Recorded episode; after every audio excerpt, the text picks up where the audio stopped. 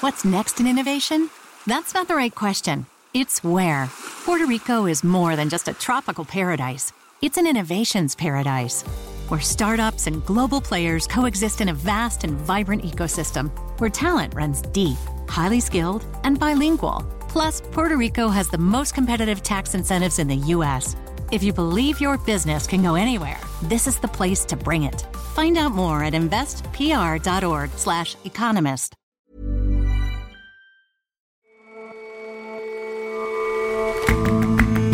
Hello and welcome to The Intelligence on Economist Radio.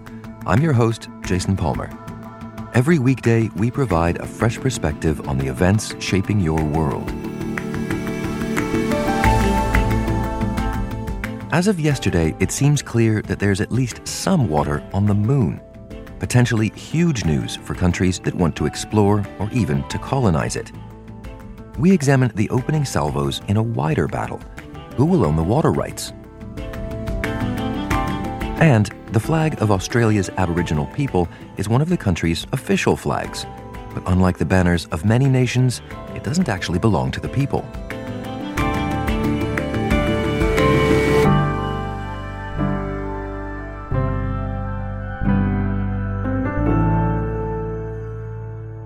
First up, though,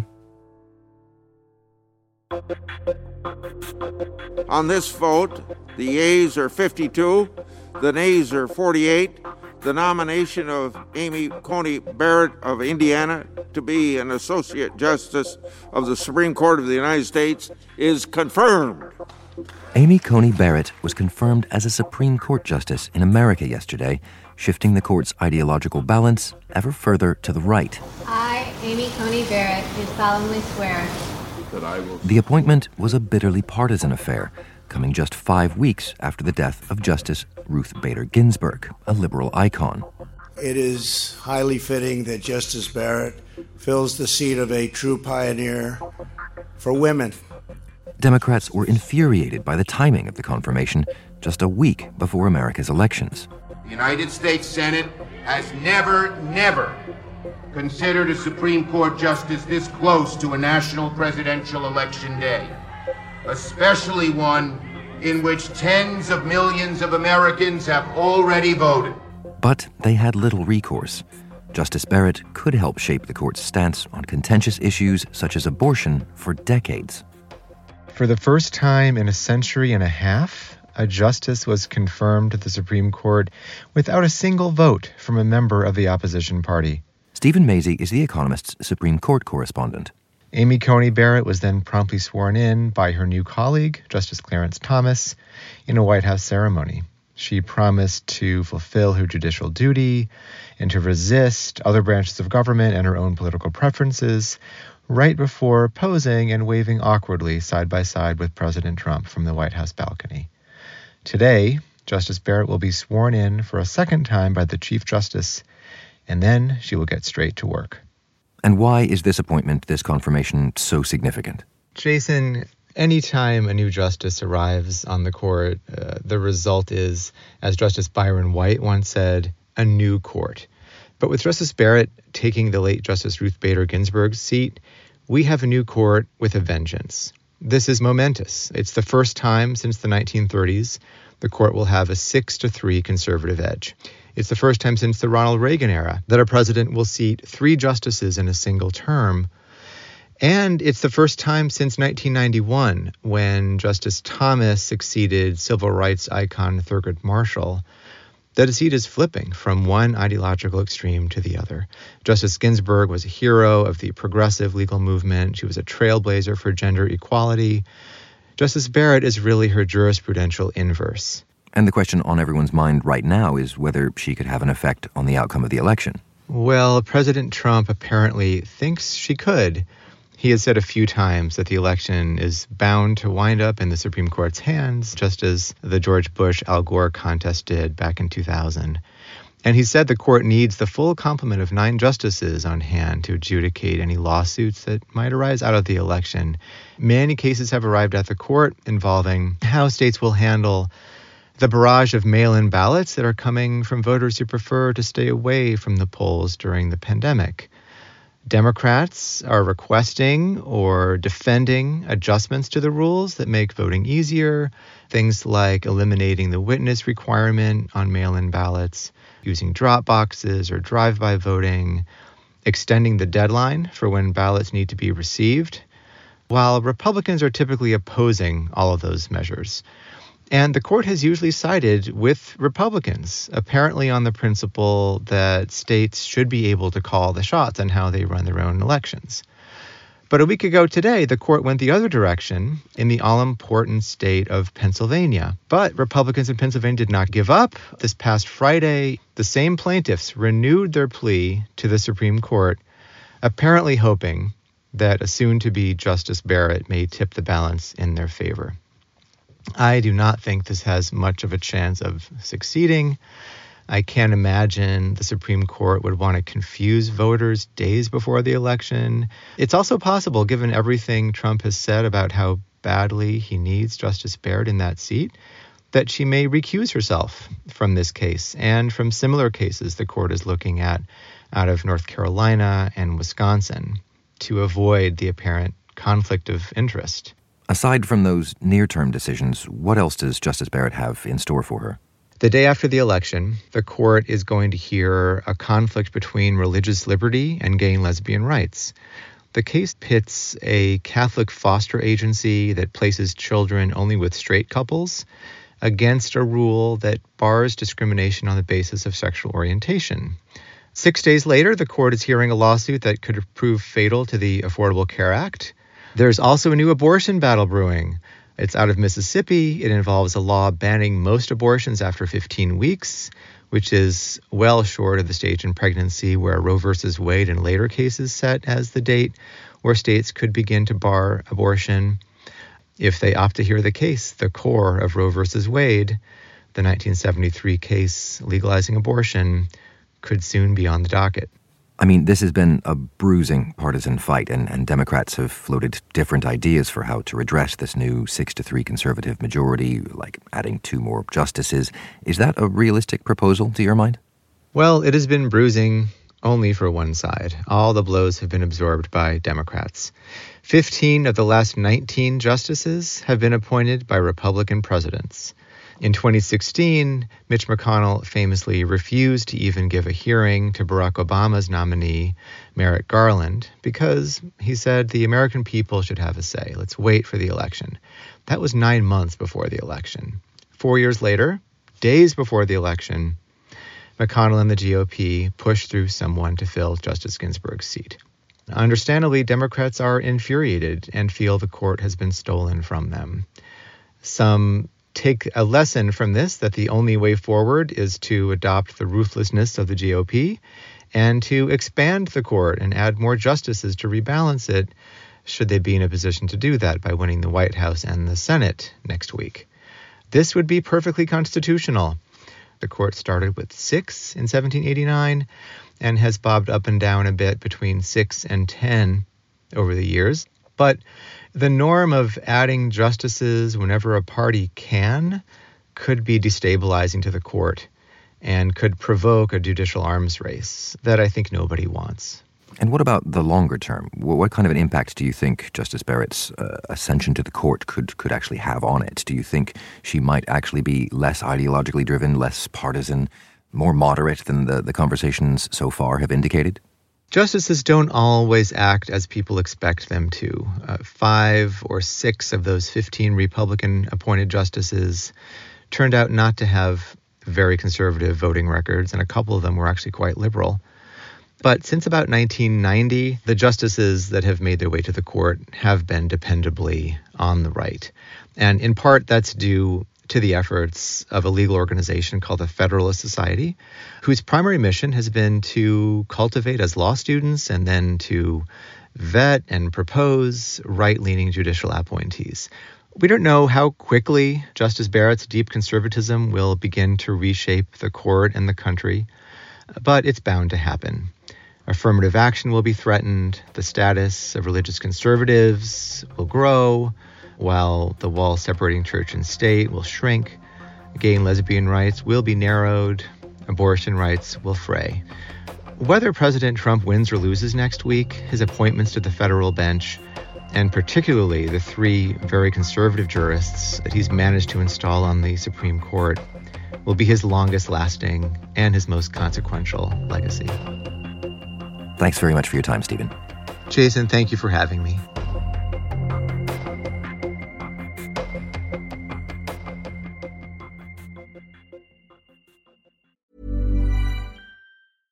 Hi, this is Matt and Sean from Two Black Guys with Good Credit. If you own or operate a business, whether it's a local operation or a global corporation,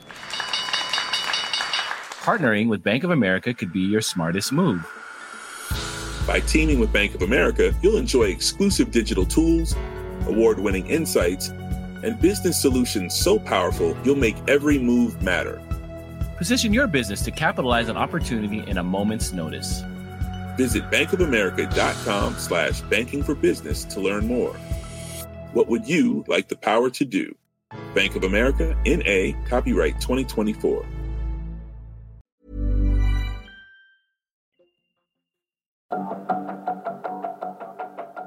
Today, we are announcing an important discovery by SOFIA. Yesterday, scientists revealed the best evidence yet for something that had long been suspected. That the previously detected hydrogen on the sunlit surface of the moon is located in water molecules. That previously detected hydrogen seemed to be somehow linked to oxygen. But this new result shows it's the important stuff, good old H2O. Researchers also revealed surveys of the moon's polar regions, spotting billions of shadowy depressions that could act as cold traps that shelter ice indefinitely. Future studies will have to assess just how much ice there actually is, and importantly, how easy it would be to gather up.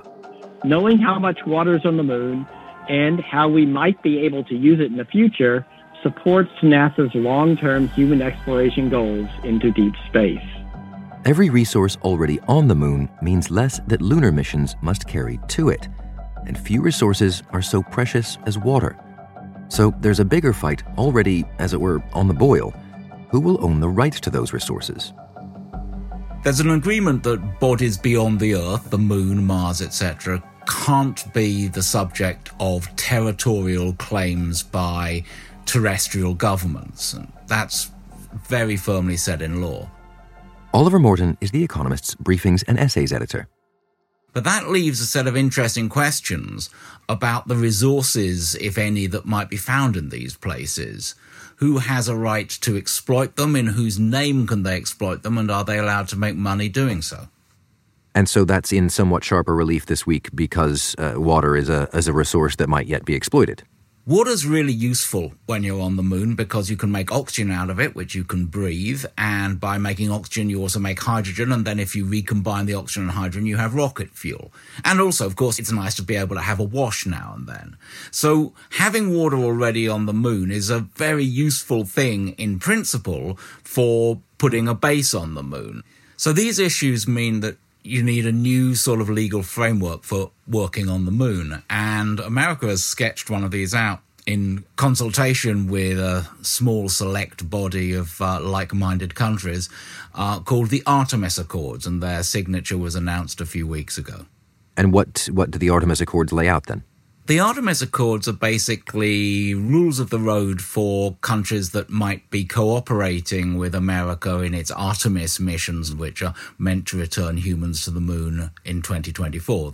As such, they're mostly boilerplate, but it's interesting that even so, they're not signed on to by nations that aren't so much interested in going back to the moon with the Americans, notably China. And Russia, while apparently offered the opportunity to sign on, chose not to. So why is it that these, these nations have not decided to join America?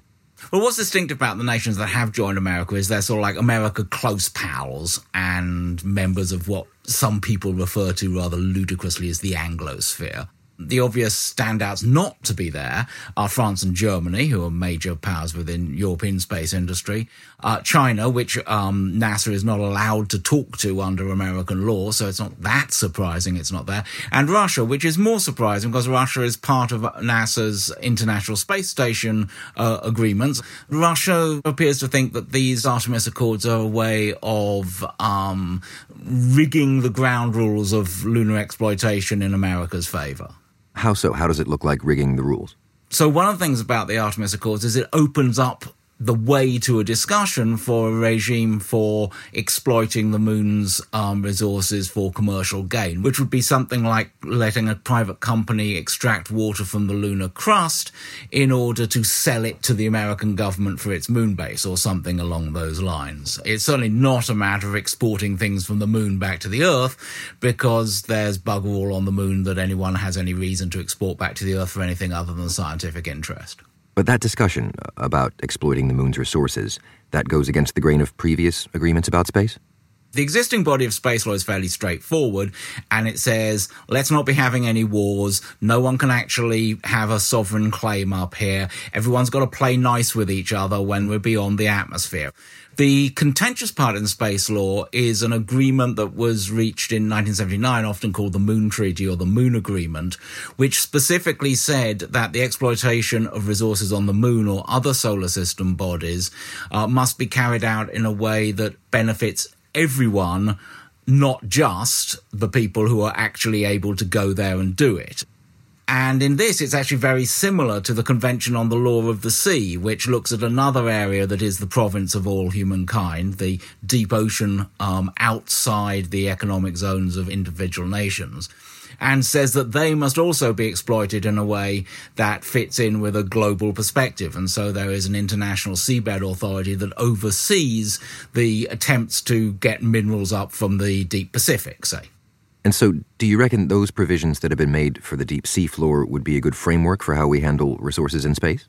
I think with a certain amount of modification, yes. I think that the idea that uh, nations and people who get to the moon first simply because of their technological and economic edge in terrestrial politics and history at the moment should not get to have it all their own way. They should be, to some extent, brought in by international law to meet all sorts of standards, and one of those should be that yes, this really should be in for the benefit of all humankind. Oliver, thank you very much for your time. Always a pleasure, Jason. Finding water anywhere in the solar system is exciting to scientists. This week, author Michael Marshall talks to Babbage, our sister podcast on science and technology. He discusses what other conditions make for a good starting point in the hunt for life elsewhere. Life on Earth is completely dependent on liquid water, and so that's going to be really crucial for the formation and existence of life. But it may be that actually the conditions are a little bit narrower than that. So, for example, we don't know how big or small a planet can be and still have the right conditions for life. So, it may be that things like plate tectonics and volcanic activity are really important. Babbage is out tomorrow and every Wednesday. Find it wherever in the galaxy you're listening.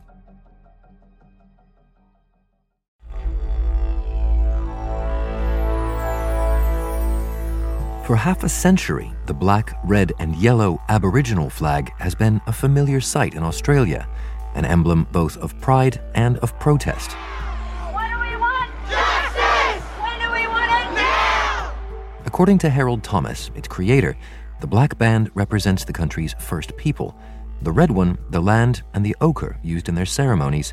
The yellow circle at the center represents the life giving sun. But lately, Aussies are seeing less and less of the flag. The Aboriginal flag is ensnared in this kind of unusual dispute because it is one of the few in the world which is still protected by copyright, and that means it can't be freely used. Eleanor Whitehead is our Australia and New Zealand correspondent. The copyright is owned by the artist who created it, Harold Thomas. He designed it way back in the 1970s for an Indigenous land rights movement. The problems haven't started till a long time later, after 2018, when he sold the commercial rights to reproduce the image on clothing to a company called WAM Clothing. It's a private company owned by white Australians. So anybody else wanting to use the image now has to have its permission. And probably also to pay for the privilege. Absolutely, yeah. So this company has been very assertive in chasing down companies which are using the image on clothing and asking them for royalties. It's not only for profit companies that it's going after, but not for profits as well. There's been a Senate inquiry into the use of the flag recently, and a number of charities came out saying that they'd been asked to pay. One of them was the Victorian Aboriginal Health Service. It said it used pictures of the flag on t shirts, which it handed out to patients who came in for checkups. There was another charity, Diabetes Victoria, which said it had to stop using images of the flag on its website and on its flyers because the company also owns the rights to using it on media products. And it said it was asked to pay, and WAM, this company wouldn't grant it an exemption despite the fact that it was a charity. And it must irk people that this icon of, of Aboriginal culture then is being sold off piece by piece. It does very much so. So the flag is really a kind of symbol of pride and resistance for Aboriginals. So it's distressing to them that it's been kind of commercialized in this way, and that's gone down very badly. And that is what Laura Thompson, who is an Indigenous health expert, told me. Her social enterprise was using pictures of the flag on t shirts that it was selling, and it was issued last year with a cease and desist notice to stop printing it on their products.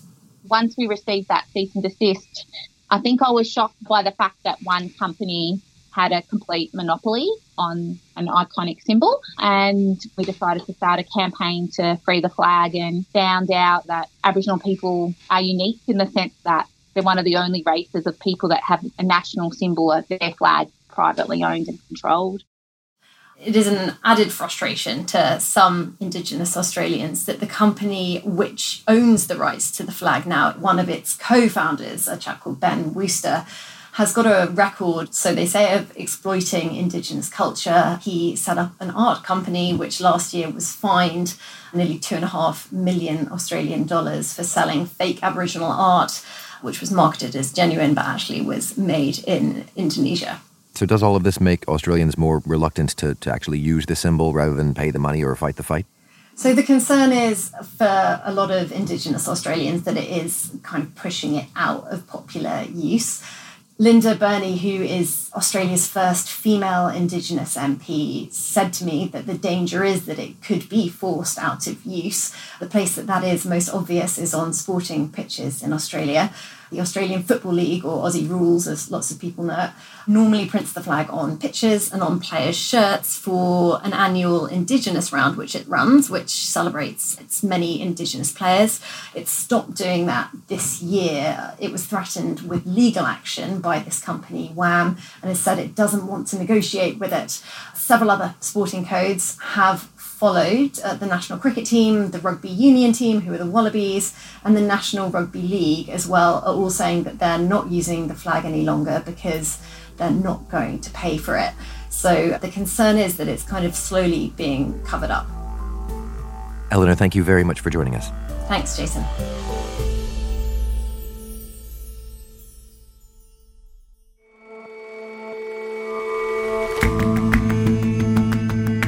That's all for this episode of The Intelligence. If you like us, give us a rating on Apple Podcasts. And you can subscribe to The Economist at economist.com slash intelligence offer. That link is in the show notes. See you back here tomorrow.